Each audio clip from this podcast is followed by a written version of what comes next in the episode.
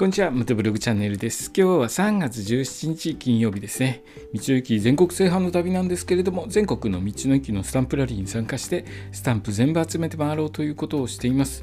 でですね、今日は、えー、このままガソリンエンジンなくなっちゃうのかという話をしますね。えーまあ、皆さんご存知のように イーユーにせんさんじゅうごねん以降ガソリン車やディーゼル車の新車販売禁止を計画していました。ところがですね、まあ、いろいろと世界情勢変わってきて、ドイツとか他の国が再生可能資源から作るエネルギーですね、e フューエル、e 燃料ですね、e 燃料のみで走行できる内燃機関の車を認めない限り、電気自動車だけっていうのは賛同できないとして、承認が無期限延長となったそうです。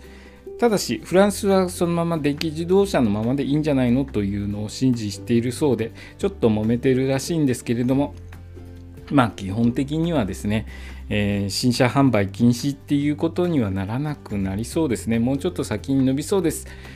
えー、ガソリン車なくなっちゃうと寂しいですもんね。まあ今のところちょっと環境には良くないんですけれども、えー、全部が全部電気に自動車に置き換わるとバッテリーの問題とかいろいろありますので、雪の時ですね、雪で立ち往生した時バッテリーどうするのとかいう問題もありますし、まあ、今のところバッテリーがですね飛躍的に効率が上がって長距離走れるようにならない限り、えー、こういうガソリン車とかディーゼル車に置き換わるというのはちょっと難しい状態なのかなと思います。僕はですねガソリン車のバイク乗ってますので、ま、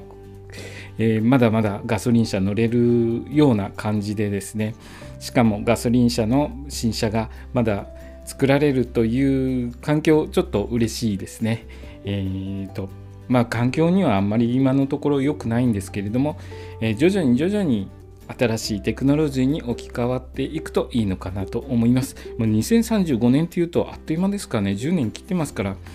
えー、現状ではちょっと全部が全部電気、新車は電気にしましょうっていうのは難しいなとは思っていたんですけれども、やっぱりですね、えー、ちょっと